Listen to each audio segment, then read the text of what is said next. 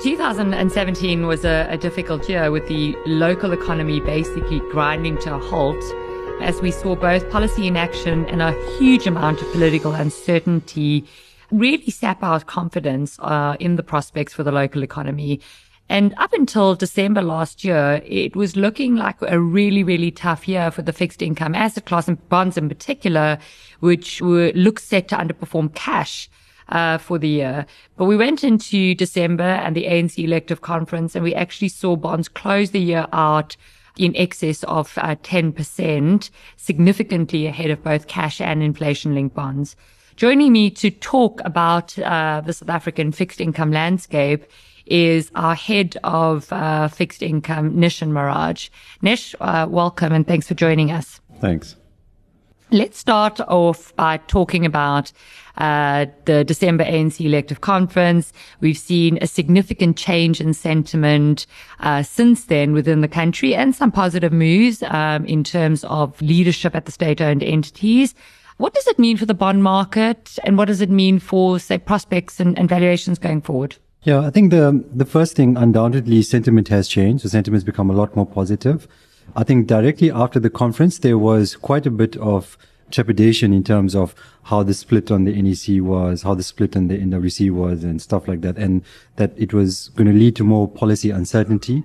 But I think the pace of sort of change that we've seen or the pace of how vocal uh, the new president of the ANC has been gives us some hope and has continued to move sentiment in the right direction.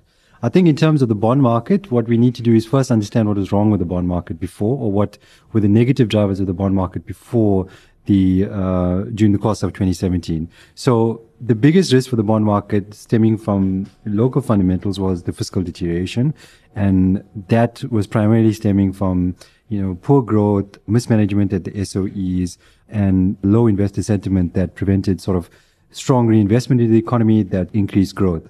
Coming into 2017, some of those things have changed slightly while some of them remain the same. The fiscal story is something that's going to take a lot longer to sort out. Um, there's no, unfortunately, there's no short-term fix for that. From a sentiment perspective, the noises that are coming out of the leadership of the ANC now should start to promote growth and should see some, you know, spike up in growth over the next couple of quarters and hopefully lead to a more sustained part towards two and a half, three percent um, growth. Uh, in addition to that, the changes that we are seeing at the SOEs are helping to sort of instill market confidence in the governance um, of these SOEs as well as the operational functionality of these of these SOEs. So for the bond market, unfortunately, the big anchor of the negative fiscus hasn't gone away, uh, but the big question is whether we see any further concrete actions that supersede them and lead to a more positive outcome over the next over the next six to twelve months. So we talked about the fiscus. Maybe that's a good time to actually lead into. We've got the 2018 budget coming up. We expect it to be painful for South Africans. What is your expectation on the budget, given the fact that the fiscal situation has not improved, just sentiment? I think first and foremost, what happened to it in the last quarter of last year, uh, more specifically at, at the medium term budget speech, in uh, October last year was that what was presented was probably close to the worst case outcome for South Africa. So, in a way, hopefully things can't get worse. But let's hope. But I think it's very difficult for them to present a similar set of numbers, knowing now what the market reaction was and how negatively that those set of numbers were perceived. So what we expect, we're expecting a slightly better budget. Unfortunately, it's going to be a very difficult budget because it's going to be it's going to be a, a wrestle between trying to put in measures to show up revenue, but at the same time promoting growth. The shortfall is somewhere anywhere between 45 and 55 billion, but you know, we think that can be easily filled with things like expenditure cuts, more specifically, you know, cutting on the, infrastructure budget. Very importantly, cutting the wage bill. So the municipal or public sector wage bill negotiations will be tremendous point of interest going forward. We know that South Africa spends more on wages than it spends on anything else on the budget. So it's the easy win for them within the budget. On the revenue side, uh, there's numerous taxes that can be pulled. Not all of them, you know, will hit the consumer directly. There's options such as, you know, VAT and fuel, changing the structure of VAT uh, in terms of removing some of the items from the VAT basket that have been exempt before. So that's one of the options within there. There's numerous other options, such as the normal sin taxes of increasing taxes on cigarettes and alcohol. There's things such as wealth taxes, PIT increases. So I think there's enough levers for them to pull. It's just how deeply they pull them to affect growth without affecting the health of the consumer. So overall, for budget March 2018, we're expecting a slightly better outcome. And, you know, we don't think it's going to be as market negative as the medium term budget was in 2017. And does that maybe filter into you becoming less negative about a potential for a ratings downgrade? We have been told that the ratings agency has said to us they will watch this budget before making a firm decision. We know that uh, foreign ownership of our government bonds are at all time highs and that a downgrade, now third downgrade, would have very negative consequences um, for that. Uh, what, what is your view on the chances of a downgrade? I think any way you look at it, on paper, South Africa is not an investment grade country. I think the primary reason why Moody's stayed on hold or gave South Africa stable execution towards the end of last year was because it wanted to see what the policy or the political change would affect in terms of policy change. And already there are good signs suggesting that, you know, the political changes are making their way positively into policy change. You would need to see a few concrete, more concrete actions on the policy side, for instance, you probably need to see, you know, uh, a withdrawal of the sort of current mining charter. You probably need to see, you know, stronger hand being taken on the public sector wage bill. Um, you probably need to see a stronger hand taken in the SOEs, which have already been done, which should appease some of the rating agencies. Yeah. So, I mean, the move that we've seen on Eskom in particular, uh, where we've had leadership changes, that's been very positive. The financial situation still bleak. Do you think that that's going to be taken into account in a, in a positive uh, way? Yeah. Look, I mean, Eskom by itself, as it stands, is unsustainable. And I think the management that's been put in place now are very much aware of that and they're very much aware of what they need to do to put things right. And more importantly, instill confidence back into the investor base. So I think from that perspective, the steps that have been taken is enough to show that the trajectory of Eskom has changed. So not the financial health, because that takes a long time for it to, to recover, but at least the trajectory is not going down anymore. It's probably flattened for a while before it starts to, starts to turn up. So I think from that perspective, it should appease the rating agencies. It's still a very difficult call. And although I'd love to say as a South African that they won't downgrade us, I think it's much more evenly split, you know, going into there. I think if you get a strong sort of political move, for instance, you know, someone leaving administration within the next a change in country leadership yeah something to that effect i think that would be viewed very positively so and i think it would push the push in the favor of us maintaining our investment grade rating I mean, one of the important uh, inputs into understanding bond valuations is inflation, growth, and, and interest rates. What, what, what are we seeing as our views on those at the moment? Yeah, uh, we've got a pretty benign view on inflation going forward. We have inflation at 5% for this year, 5.2% for next year. Primary reason for that is food prices are quite low, and that's like 20% of the CPI basket. So it'll keep the overall inflation basket well anchored. Also, because the South African economy has been so weak, um, producers have not managed to pass through increases in cost through to the consumer, which has kept uh, inflation under control. And the third thing is, despite the rand having been so weak over the last couple of years, you know, it hasn't fed through. And now with the rand getting stronger, it should at least have some positive effect. So, you know, inflation for us is not a major concern. Even if you take some sort of worst case scenario, scenarios, moving rand 10% weaker, you know, putting in VAT increase or tax increases that, you know, materially impact the trajectory over the short term, but over the longer two to three year horizon, it still remains well controlled. Growth, we're a bit more optimistic on growth.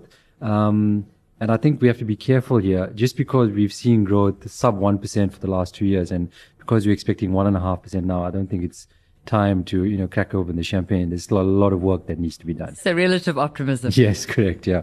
So from that perspective, I think, you know, growth of one and a half percent this year or 2% next year is very realistic, but still a far cry away from, you know, the three and a half percent that's needed to stabilize the debt profile. And, you know, I think it's four and a half or five to create a million jobs in five years or something to that effect. And the main reason we're probably going to see the growth pick up this year is one, because inflation is so low consumers from a real perspective. So if you take income minus the effect of inflation, they, they actually have a, a, their first real increase in income, which gives them a lot more to spend. In addition to that, the change in sentiment with the change in leadership of the ANC should also help sustain that sort of spend, which is why we see it uh, growth picking up now. Uh, but to see a, a, sustained pickup in growth over the next two to three years, you would have to see corporates reinvesting or putting in plans to reinvest into the economy. So yes, inflation is very benign. Growth is probably better, but still well below where it needs to be. The combination of the two leaves us in a situation where the SARB can reduce interest rates, or at least can be a little bit more supportive towards the economy, which means they can probably drop interest rates somewhere between 25 basis points to 50 basis points more over the next six to nine months.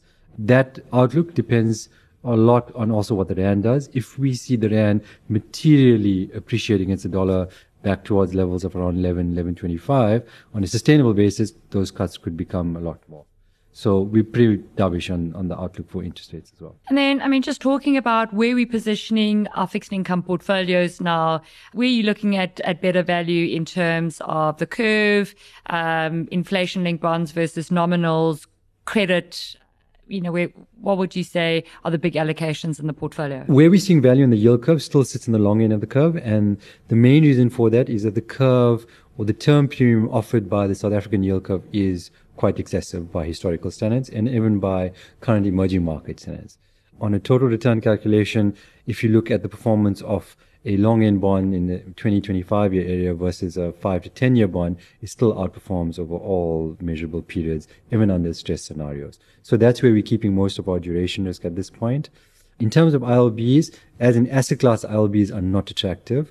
So the implied break-even inflation, which is where the market expects inflation to be over particular periods of time, still sits above 6% for most of the curve.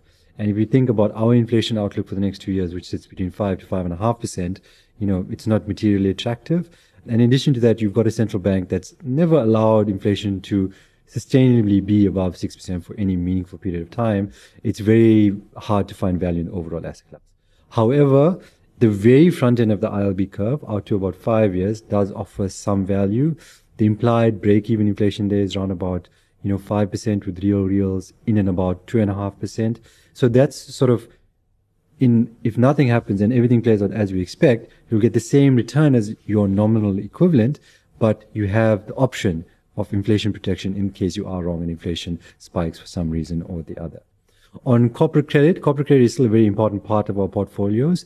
Uh, we still maintain a decent allocation. Overall, corporate bonds are probably you know, fair to slightly expensive depending on individual issues. We still find selective value in them, although credit spreads had a tremendous run in the second half of the year. Um, going forward, you know, the health of corporate South Africa is quite good. There's a tremendous amount of cash on their balance sheets. The leverage is low, you know, so there's no fundamental reasons for credit spreads to move wider. However, you know, one of the key things that could be different this year is if state-owned enterprises come back to issue into the market. So you remember for the last two to three years, you know, the likes of a Transnet, Eskom, SANRAL couldn't really get away their sort of issuance on a, on a weekly or monthly basis. And it allowed banks to take their place. Now, banks issuance has increased tremendously as well, primarily because they're transitioning to Basel III. They need to issue all these lovely loss absorbing instruments. So if you add on SOE issuance to that this year as well, you could see the supply pressure putting upward or widening pressure on, on credit spread, which is a major risk for credit spreads for us um, this year. And, and I mean, a lot of our asset allocation funds within fixed income have the ability to take money offshore. Do you have any offshore exposure within the portfolios at the moment? And if so, where are you finding value? So when we decide to take offshore exposure, we focus predominantly on those type of assets that we think are quite attractive in that space. So we hold a decent amount of traded bonds that, you know, have been sold off what we think unfairly during the, the entire sell-off uh, that we saw during the course of last year, as well as you know most offshore South African credit was tainted with the bad brush after the whole Steinhoff uh, saga unfolded. But they left companies like Braid, companies like Impala trading at very attractive yields. So we picked up a lot of Impala bonds at like seven, eight, nine percent yields, Braid bonds at eight, nine percent yields, and these are all in dollars and for like three to five, four years, which is quite attractive. So from that perspective, we maintain a decent allocation to offshore. We sort of think the rands, you know, pretty much at fair value. So we've been taking money offshore. So everyone, everyone always asks what our rand forecast target for the year. I'm going to put you on the spot and ask you what our whatever I tell you is going to be wrong. Of course. no, there's no point forecast, but I think a sort of fair value for the rand is probably somewhere between you know 11.50 and 12 currently, and that will be wrong in the next. Something will change in the next three months. It will change that. So for us, we've you know these bonds that we're getting in dollars are quite attractive even relative to local assets. So we maintain you know offshore allocation of anywhere between 50 to 60 percent of our overall allowed limit. Um, and then just let's talk about SA listed property, also one of the asset classes that we use within our asset allocation funds in the fixed income space. What exposure do we have at the moment? And in particular, what property counters are looking interesting? So towards the end of last year, as a post MTBPS, we accumulated a decent amount of local facing property. So likes of a Growthpoint, Redefine, you know, Vukile, and, and a few others this probably obviously had a very good December along with bonds. Uh, more specifically, locally focused properties, so like your Growthpoints and Redefines, the ones that we purchased. We've more recently started to rotate out of them as they've started, the valuation started to become a little bit stretched. And we've been rotating into the likes of UK retail property, the likes of a Hammerson. Also in the sort of resilient sell-off, there's been attractive stocks that have come to market, more specifically Fortress A is trading at levels of like 9.5% yield. NEPI Rockcastle trading at levels above 7% in euros that we've also started to add to the portfolio. So those are sort of the underlying stock picks that we put in there. Our overall property allocation, however, hasn't changed materially. The composition, however, is starting to shift more towards those stocks. Dinesh, we've talked about a much more uh, and favorable backdrop for the South African economy um, and potentially for South African bonds, but we still have a, a, neutral outlook within our portfolios. Why is that? So during the course of 2017, there were two key reasons why we were more negative on South African bonds. The first was obviously the local fundamentals. Everyone a bit more negative. And the second was the threat that uh, global yields were moving higher as monetary policy globally uh, normalized and quantitative easing or free money was removed from the system. The first of those have sort of subsided to a certain extent and is probably more neutral on that outlook. The second, however, still remains a very real threat. During January of this year, we saw the US 10 year selling off aggressively to levels of around 275, 280, which is like 50 basis point higher. Within that, you know, EM still did very well. So despite the fact that global rates were moving higher, EM yields started moving lower. So that cushion to absorb or any further increase in global yields is much reduced. And South Africa sticks out very, very specifically under, under that metric. So our spread relative to US treasuries, which traded closer to 600 basis points, is now trading somewhere below 550 basis points. And it's probably slightly below its longer term average, uh, suggesting to us that a lot of the positivity around the possible policy changes, inflation, the stay of execution on the on the ratings downgrade could effectively already be in the price. It doesn't mean that, you know, as these events happen that you, you don't get a spike, but we think the biggest part of the move has already been done when in the rally down from 9.5% to like 8.4% that we've seen now. And, and, sorry, just to clarify for those listening, the offshore exposure isn't 50 to 60% of fund, but 50 to 60% of the allowance that the mandates give us. Uh, and it varies across the different funds that we manage. Nish, my last question is you do manage money in an asset class that uh, where one of the biggest challenges that the class moves quite significantly on short-term news flow. If you had a post-it note on your wall that basically reminds you how you manage to maintain the, the valuation bottom-up discipline while being subject to such extreme moves on short-term news flow, what would it say? So there's three key points that go into that, that poster that are, are sort of, it forms part of my investment philosophy. The first and most important thing is that never lose sight of the underlying fundamentals because over the longer term, and that's the, the, the best way to invest is over the longer term, it will drive the valuation of prices. So always use that as your anchor. The second thing is always be careful about the price you pay for an asset because effectively, if you pay the wrong price, you'll never get the benefit or the buffer against short-term volatility. And the third is always kiss. So always keep it simple, stupid. Thank you very much. Thanks, Nish, uh, for joining me. And thank you for listening in. Um, for more podcasts on our investment outlook series for 2018, you are able to find them on our podcast channel on coronation.com, our correspondent app, or download them directly from iTunes.